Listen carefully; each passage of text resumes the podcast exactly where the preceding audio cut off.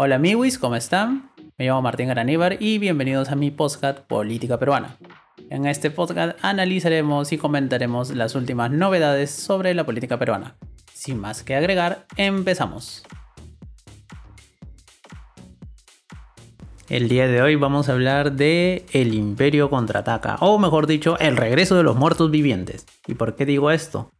Porque en estos días, en estos últimos días ha reaparecido el funesto ex dictador Manuel Merino de Lama y con pana y elegancia, porque no hay otra manera de decirlo así, de describirlo, con toda la pana y elegancia y frescura del mundo, él salió en el pleno a reclamar por el joven que falleció en Lambayeque, producto de las protestas contra el régimen agrario, ley que por supuesto ya fue derogada. Y nada, ¿no? O sea, es súper curioso como alguien como él y todo ese grupo de congresistas que, que, lo arroparon y lo ayudaron a dar el golpe contra Vizcarra y lo llevaron a la presidencia, hayan aplaudido no solamente eso, sino que haya pedido que lo nombren mártir de la democracia. O sea, brother, tú que lo único que hiciste fue tomar el poder, no escuchar los reclamos ciudadanos, meterle bala literalmente, o sea, tú promover que, que la policía meta bala a la gente, que provocaste no uno, dos muertos, brother, dos, dos, dos, dos, dos, y que hayas dicho de que todo eso es un complot en tu contra, como que tú, que tú reclames eso ya es la concha del año, o tú si eres candidato firme para la concha del año, brother.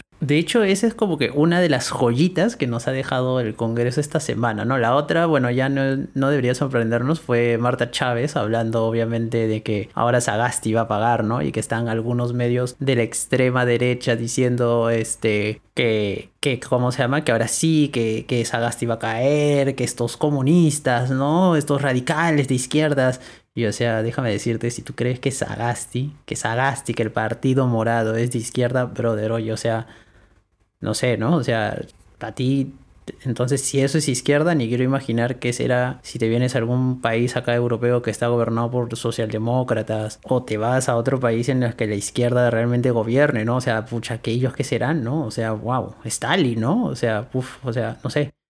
Bueno, pero en fin. Esa es una del Congreso, ¿no? La otra ha sido este, también de que, bueno, producto de las protestas, derogaron el régimen agrario de, en la ley Klimper. Y claro, ¿no? Obviamente han hecho lo fácil, derogar la ley. Y bueno, en teoría hay unas comisiones que están trabajando, dos comisiones que están trabajando en conjunto y que en 15 días deberían presentar una solución, ¿no? Porque obviamente ya, una cosa es que el régimen agrario, o sea, la ley Klimper haya facilitado durante un tiempo y que en teoría haya sido temporal, pero que duró 20 años literalmente, o sea, nada de temporal tiene eso, y de que ya hayas derogado la ley, ¿no? Y de que digas, ya, está bien, no más abusos, no más terciarización, chévere, ¿no? Pero ahora, ¿qué estás proponiendo de solución? Ojito a eso, hay que estar muy atentos, amigos de qué es lo que el Congreso va a proponer, porque a este Congreso, personalmente, creo que yo, al igual que todos ustedes, no le tenemos nada de fe, ¿no? Yo no le tengo nada de fe y creo que ustedes tampoco le tienen nada de fe. Entonces hay que estar muy atentos a lo que proponen, porque la propuesta, o sea, el remedio puede ser peor que la enfermedad. Y recordemos de que por la naturaleza del trabajo, estos trabajos agrícolas, estos trabajos de, de jornada son temporales, o sea, hay temporadas, obviamente, en los que va a haber más trabajo y temporadas en los que va a haber menos trabajo. Entonces hay que pensar eso a la hora de hacer una ley. Y otra cosa que iba a decir acá también es que he leído algunas críticas a la, a la ley Klimber y una de las críticas es que se dice que, de que el Estado subsidia eh, parte de la contribución a salud. Y ojo que eso en principio no está mal, o sea, una forma buena de contribuir a la formalización de empresas es abaratando costos y uno de los costos, o sea, una forma de reducir costos es reduciendo los costos que al empleador le cuesta, ¿no? O sea, pagar a un trabajador, o sea, una cosa es que tenga derecho a salud, sí, que tenga derecho completo de salud, no a medias, completo. Y eso obviamente tiene un costo, ¿no?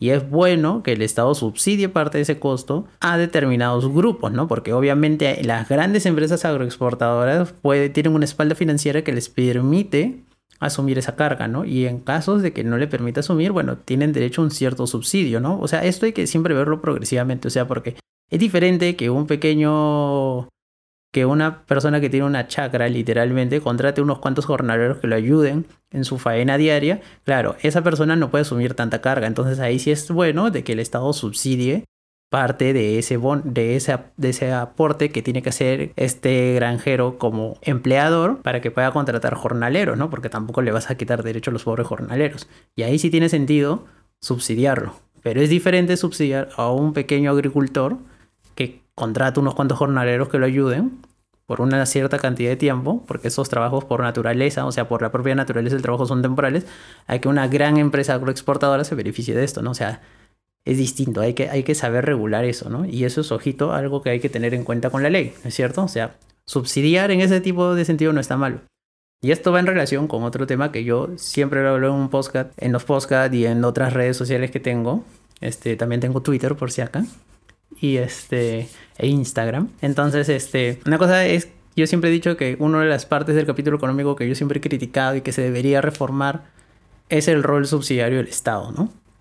O sea, el Estado tiene un conjunto de empresas, más de 30, que están agrupadas en el FONAFE. El FONAFE vale aproximadamente 15 mil millones de dólares. Entonces tú tienes muchas empresas estatales que valen un buen dinero y que pueden ser altamente rentables, pero que están limitadas al máximo por el rol subsidiario del Estado. De hecho, ¿se acuerdan cuando Repsol, allá por el 2013 creo que fue, o sea, hace 7 años, o sea, una estrategia regional de Repsol en esa época era retirarse de Latinoamérica. Entonces ellos iban a vender sus activos, ¿no? Y en ese momento el ministro, que para colmo que el Piña fue, porque fue durante el gobierno Humala, y a Humala como lo jodían de de comunista, chavista, todo eso, por más de que ya tenía dos años con la hoja de ruta, igual lo siguen jodiendo, pero bueno, el punto era de que cuando Repsol dijo, bueno, me quito, me voy a largar, es como que el ministro, un ministro en aquella época, el ministro de Energía dijo, oye, una buena idea, ¿no? ¿Qué pasa si, si Petroperú compra los activos de Repsol? Entonces, no solamente tenemos el negocio del refinanciamiento de petróleo, ¿no? Porque ahí tiene este Talara, ¿no? Y la Pampilla, todo eso, sino que ahora también vamos a entrar en el negocio de lleno de la distribución. Y ese es, por ejemplo, cualquier empresa petrolera que se respete en el mundo grande, y dicho sea de paso, la mayoría son estatales, o sea, o tienen participación estatal significativa. Este, no solamente el negocio está en, la, en el refinanciamiento del crudo, ¿no? Sino también en la distribución llámese a gran escala, o sea, ellos eh, producen el petróleo, o sea, lo refinan, todo eso, y lo distribuyen a distintas partes del mundo, sino también la distribución directa, ¿no? O sea, tener cadenas de grifos. Cualquier empresa petrolera que se respete grande, un consorcio grande, tiene eso, ¿no? Tiene esa cadena larga. En el Perú, Petroperú, que es la más grande en el rubro y que es estatal, no puede hacer eso por el rol subsidiario del Estado. O sea, literalmente Petroperú tenía una cierta cantidad de activos y este rol subsidiario del Estado lo que hace es decir, ya, te quedas ahí y no puedes más obviamente, porque si no ya estás invadiendo un campo en el que el privado ya brinda un servicio y por rol subsidiario tú no puedes. Entonces ahí Petroperú, por ejemplo, está invirtiendo una millonada de dinero en potenciar, en modernizar la refinería de Talara. Y esa inversión no va a serle rentable del todo hasta que no tenga bien hecho la cadena de distribución. Y ahí es distribución por grifos, o sea, que lo venda, ¿entiendes? Ese es el negocio. Pero el rol subsidiario impide eso. ¿Y por qué menciono esto? ¿no? Y estaba hace un rato mencionando lo de salud y el subsidio. Porque si vamos a subsidiar, por ejemplo, los temas de salud para ayudar a los pequeños empresarios a que se formalicen, por ejemplo, digamos, una reforma laboral debe ir en estos puntos, ¿no? ¿Cómo abaratamos de que los pequeños empresarios puedan contratar más gente formal, ¿no? Obviamente hay unos costos fijos, ¿no? Tienen que pagarle STS, tienen que pagarle vacaciones, tienen que pagarle salud, tienen que pagar una serie de, de cosas. Esas son las tres básicas, ¿no? Entonces, y esas tres, por ejemplo, las fija el Estado. Entonces, ¿cómo podemos ayudar a los pequeños empresarios a que formalicen? Porque un pequeño empresario va a eso y dice, si tengo que pagar el 100%, o sea, el régimen general privado, dicen, no, estás loco, muy caro, ¿no? Mejor te pago por lo bajo, eh, trabajas de informal y chill, ¿no? Y aparte mejor, porque si te digo que te pago sueldo mínimo, el sueldo mínimo es íntegro para ti, no te descuento nada. Entonces, una manera de ayudar a, a, este tipo de empresarios no es diciéndole, ya está bien, le vas a pagar la mitad de la CTS y va a tener 15 días de vacaciones. No, no, no. O sea, Pongámoslo con 30 días de vacaciones y con CTS completa, ¿no? Pero ahí el Estado debe ir y decirle, sabes que yo te voy a subsidiar, porque tú le vas a pagar esto, pero por ejemplo yo te lo devuelvo como crédito fiscal. Esa es una manera, esa es una manera, obviamente, ¿no? De, de ayudar al pequeño empresario. Pero obviamente para subsidiarlo hay que tener dinero. ¿Y de dónde sacamos dinero?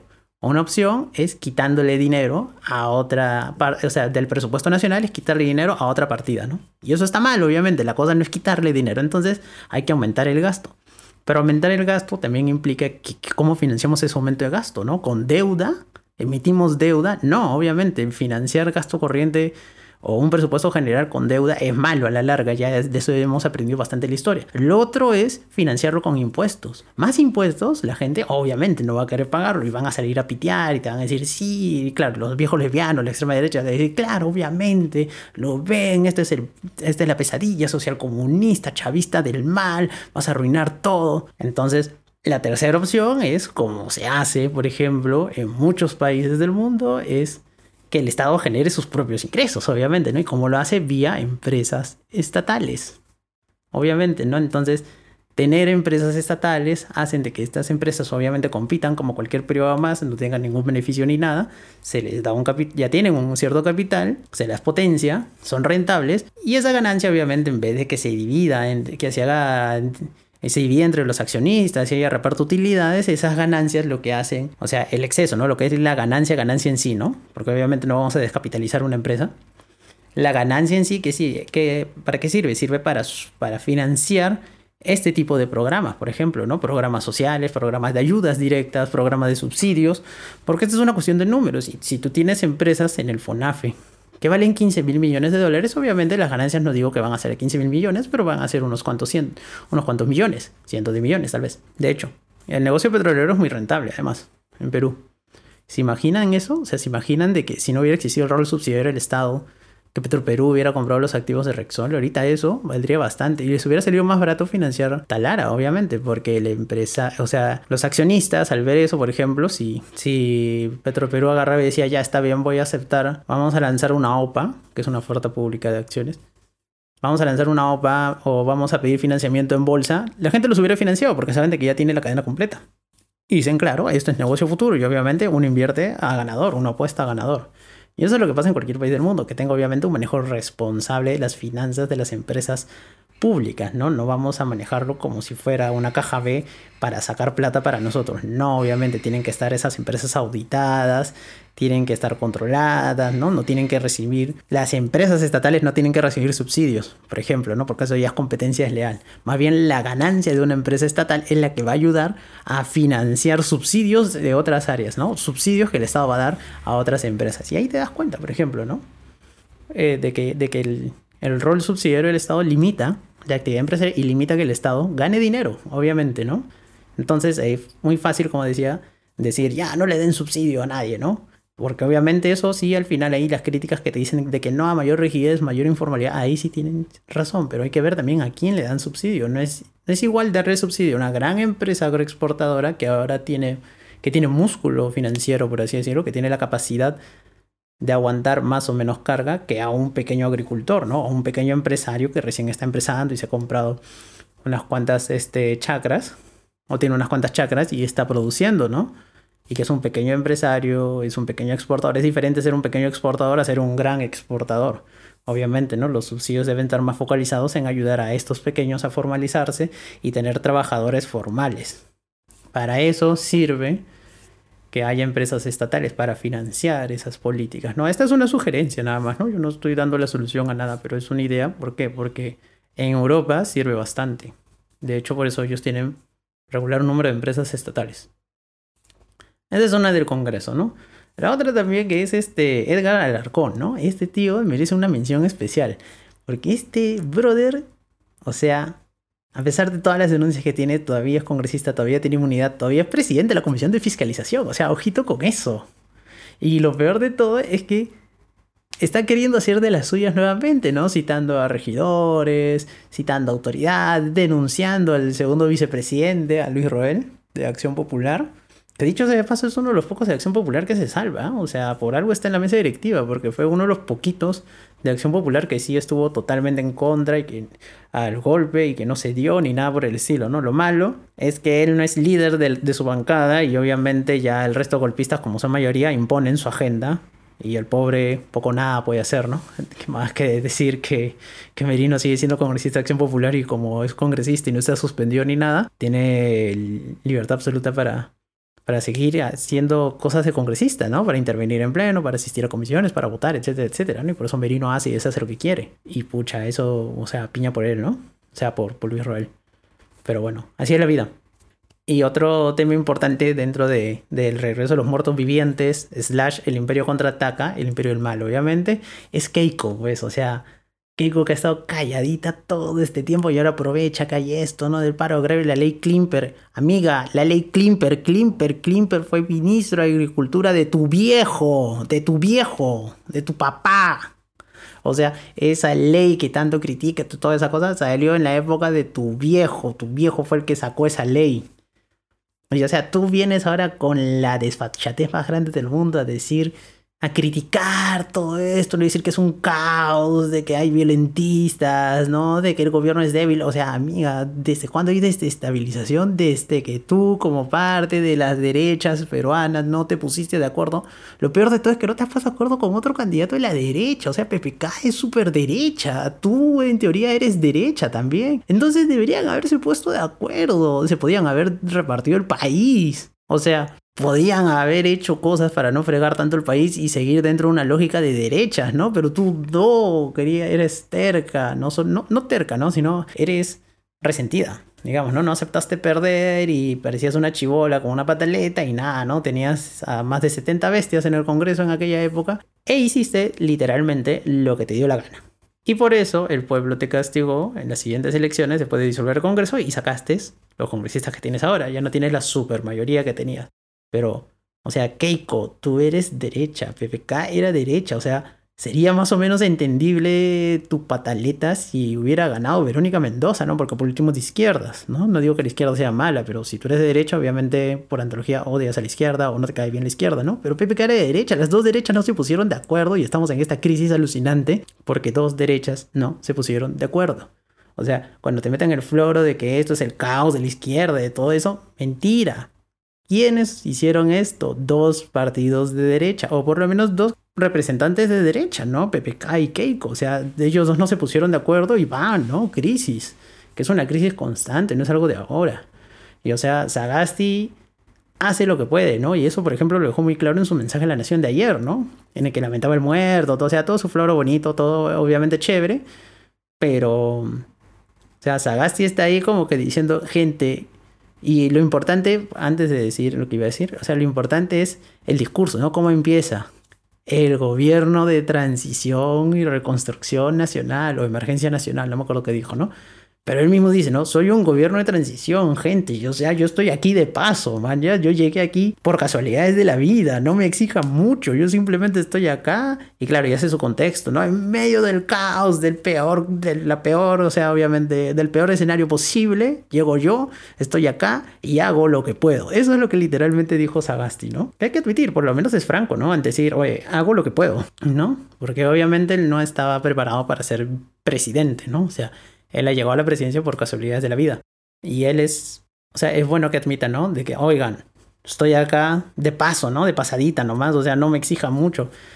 Y claro, ¿no? Estos son reclamos que se vienen acumulando, todo esto. Y eso, por ejemplo, ahí de nuevo mi crítica otra vez a Gran Muerto Viviente de ahora, a la derecha, a los viejos lesbianos. ¿Por qué? Porque, amigo, las derechas han gobernado este país durante todo este siglo. O sea, todo el siglo XXI, todo lo que llevamos del siglo XXI ha sido gobernado por derechas y las derechas no han visto el problema y ahora les está reventando. Es como si los problemas del virus se hubieran acumulado en una olla de presión. Cuando había más presión, en vez de suavizar un poco la presión para que salga así, no, nada, ¿no? Las derechas agarraron y dijeron, no, no, tranquilo, no pasa nada. Y todos, oye, amigo, pero este, o sea, fíjate, ¿no? Hay mucha presión. Creo que deberías como que soltarlo un poco para que salga la presión de poquitos así, ¿no? Reviente. No, no, no. Y claro, ahora que ya está a punto de reventar todo eso, como que la oyes, ah, sí. Como que uno dice, oye, bueno, voy a tratar de hacer algo, ¿no? Y ese, por ejemplo, es el pobre Sagasti, ¿no? O sea, realmente a mí me da pena el brother personalmente me da pena. O sea, digo, pobrecito, ¿no? O sea, el tío se ve buena gente, chévere, sabe lo que hace, ¿no? Es intelectual. O sea, es alguien capacitado, preparado y, o sea, está rodeado de puras bestias en el Congreso y uno dice, ala.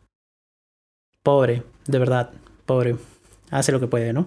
Y tiene que negociar y entiendan esto, no se puede disolver el Congreso ahora, por más que nos gustaría, no se puede disolver el Congreso ahora. Y por eso es súper, súper crítica la situación de Sagasti, ¿no? Por un lado tiene un Congreso obstruccionista y muy, digamos, muy testarudo de que quiere hacer de las suyas, porque dentro del Congreso hay mafias, obviamente, hay mafias políticas, mafias económicas, o sea, tienes a los Pepelunas, a los Acuñas, a estos mini líderes o caciques regionales que están agrupados, por ejemplo, en UPP, que están tratando de hacer de las suyas, ¿no? Jalar a río revuelto ganancias pescadores, ¿no? Entonces están tratando de jalar a su molino y hacen estas cosas. ¿No? O sea, animan a la zozobra, al caos, todo esto, y el pobre Sagasti tiene que lidiar con eso. Eso es por un lado.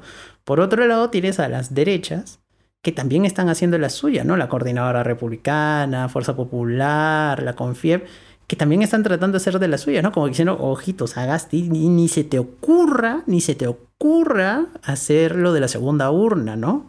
Nada de cambio de constitución ahora, ni se te ocurra si no te friegas. ¿No? El pobre Sagasti está ahí como malabarista ah, tratando de hacer un equilibrio. Y para colmo, la tercera es la mecha con la policía que también es asusada por esa derecha bruta, achorada, reaccionaria, por esos viejos lesbianos, porque hay varias derechas, como ya lo he dicho, la derecha no es única, así como la izquierda no es única, la derecha no es única, varias derechas y estos grupos, mafias, se han agrupado en defensa, entre comillas, de la policía, ¿no? O sea, ellos son los defensores de la policía frente al abuso de Sagasti, ¿no? Y abuso entre comillas, lo pongo entre comillas, ¿no? Al abuso de Sagasti. Y eso es peligroso porque, o sea, la tontería en una época, o sea, como el ministro anterior, estaba en franca rebeldía, o sea, agarraban y le decían, ya, ya, está bien, o sea, en teoría tú mandas sí, pero le ¿no? No te hago caso. Por ejemplo, ¿no? Y por más que Sagasti dice, y el ministro del Interior dice, ¿no? Y el director general de la policía dice, ¿no? De que hay un estricto respeto a los derechos humanos, de que se garantiza el derecho a la protesta, ¿no? De que la policía no hace tal o cual cosa. En la práctica, o sea, los, los, los jefes operativos hacen otra cosa, obviamente, ¿no? Y Sagasti en un dilema, ¿no? Porque podría él un día agarrar, salir en la televisión y decir, bueno, gente, ¿saben qué pasa? Yo trato de imponer mi autoridad a la policía, pero la policía no se deja, pues, o sea, e, estos, estos tíos se me han revelado, ¿no? ¿Qué hago? Bueno, no tanto decir qué hago, ¿no? Pero es decir, oigan, la policía se me ha revelado, no, no me hace caso. Pero eso obviamente que va a decir la oposición. Ah, eres un débil, votenlo, no, es un caos. Y otro es hacer lo que él hace ahora, ¿no? Decir, no, hay que respetar a la policía, la policía es chévere, no todos los policías son malos, lo cual es verdad, no todos los policías son malos. Obviamente no hay que, no hay que endemoniar a todos. O sea, así como no todas las derechas son malas, eh, no toda la policía es mala, ¿no? Entonces, claro, pero es como que Sagasti trata de, de equilibrar eso, ¿no? Obviamente. Pero cortar todas las cabezas policiales como él lo hizo también es medio achorado y claro, le hace un coste político, ¿no? Obviamente por eso ahora que ha nombrado el nuevo ministro del Interior, que tiene así una cara entre mafioso y el meme este que dice ¿qué haces aquí? Ese meme sí, ese meme es súper chistoso. Y claro, él es un ex PIP, por ejemplo, Policía de Investigación del Perú, ¿no? O sea, es un ex tombo que tiene esto y ya, bueno, la reforma policial que más o menos se había anunciado va a quedar ahí, ¿no? O sea, van a hacer, o sea, van a hacer su chamba, van a presentar las bases le darán las bases a Sagasti, hará una foto bonita, hará un discurso chévere diciendo acá están las bases y después de eso agarrarán ese cuaderno, lo pondrán en un cajón y dirán, bueno, cumplimos, nos vamos, chao. Y o sea, por eso la reforma policial más o menos ya fue, ¿no? O sea, van a hacer su trabajo, van a hacer conclusiones, pero veremos, ¿no? Ya va a depender de nosotros y del próximo presidente si le hace caso a esa reforma policial o no. Entonces es cuestión de ver, ¿no? Pero o sea, Sagasti la tiene difícil, pues obviamente, ¿no? Tampoco hay que pedirle milagros al pobre Sagasti. Por eso digo, me da pena eh, Sagasti, ¿no? Se ve un buen tío, un buen tipo. Pero bueno, es lo que hay, ¿no? O sea, apechugar nomás Sagasti. No te queda de otra. Y a nosotros como ciudadanos también nos corresponde hacer nuestra parte, ¿no? O sea, está bien haber marchado una época, pero por ejemplo, ayer que fue una marcha eh, de protesta contra el joven que falleció en Lambayeque, no tuvo ni tanta gente ni tanta cobertura de medios como lo tuvieron las otras marchas, ¿no? Y claro, ahí mis amigos de provincia se quejan y dicen, oye, que no vale lo mismo acaso un muerto en provincia que un muerto en Lima. Y bueno, parece que a cierto sector de la prensa ese sí lo tienen claro, ¿no? O sea, el muerto en Lima vende más que un muerto en provincia. Y eso está mal, obviamente, ¿no? Todos son personas. Y aparte, el chico que falleció en Lambayeque era alguien, un agricultor, o sea, un jornalero muy joven, 20 años, ¿no? Que estaba con su chica, o sea, había dejado embarazada a su chica, iba a ser papá y ahora la pobre niña es huérfana de padre, ¿no? O sea, está mal, eso está mal, ¿no? Una vida de cualquier peruano vale lo mismo, ¿no? Independientemente de dónde nazcas y dónde mueras, ¿no? Sobre todo si es la muerte es producto de la represión policial. O sea, el, chico fue asesinado, igual que Inti Bryan, él fue asesinado. Y eso está mal, obviamente, ¿no? O sea, su muerte vale tanto que la de los otros dos chicos.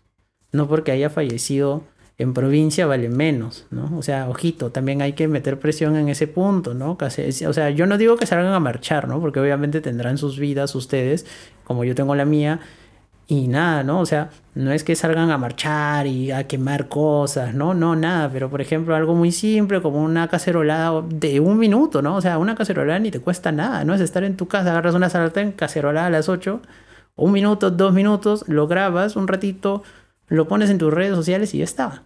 Eso es hacer acción política, por ejemplo, ¿no? En estos tiempos de coronavirus y en estos tiempos todavía de, restricciones sociales, ¿no? O de, de, estar en casa y cuidarnos, ¿no? O sea, son cosas muy simples de hacer y son cosas que obviamente hay que hacerlas, ¿no? Porque hay que meter presión. Si nosotros, como parece que han entendido algunos congresistas, estos congresauros, uno dice, no, ya fue, esta gente ya no va a salir, la generación del bicentenario ya se aburrió, todo eso, es como que van a seguir haciendo las suyas, ¿no? Como han estado haciendo ahora haciendo las suyas esta semana, ¿no? Haciendo sus pendejadas, porque es que hay que decirlo claro, ¿no? Han estado haciendo sus pendejadas esta semana y vuelven reforzados, ¿no? O sea, Alarcón hace las suyas, Merino de, de, Lama hace de la suya, ¿no? Esta gente literalmente no aprende y aprenden cuando hay presión. O sea, ¿por qué creen que, que tumbaron a la mesa directiva de, de Merino al toque? Porque había presión, ¿no? Claro, la única ahí que es cerca y que a Maurino en su ley es Marta Chávez, ¿no? O sea, cuando hubo presión ahora por el tema de, la ley agraria, la ley de promoción agraria, la famosa ley Greenberg, igualito, ¿no? Si revisas las votaciones, son más de 100 congresistas que votan a favor. Y uno o dos en contra. Y el voto recurrente en contra siempre es el de Marta Chávez, ¿no? Por eso ahora ella es no agrupada, ni siquiera. O sea, te das cuenta ahí, cuando hay presión, los congresistas dicen, no, no, no, está huevo. O sea, ahora sí vamos a cambiar bien, ¿no? Cuando, no cuando sienten que no hay presión, dicen, bueno, se frotan las manos así y dicen, bueno, ahora vamos a hacer de las nuestras de nuevo, ¿no? Y eso, por eso hay que estar bien vigilantes, amigos, ¿no? Muy vigilantes hay que estar. Y por eso es que yo decía de que es la resurrección de los muertos vivientes, porque algunos que han estado pasando piola durante la semana han revivido para hablar como buenos, bien frescos, esta gente. Y también es el imperio contraataca, ¿no? El imperio del mal, se podría decir, ¿no? Los golpistas contraatacan. Y nada, amigos, este fue el episodio de hoy. Espero que les haya gustado. Y me despido mi nombre es Martín Araníbar y este fue mi podcast Política Peruana. Nos vemos en la próxima. Bye bye.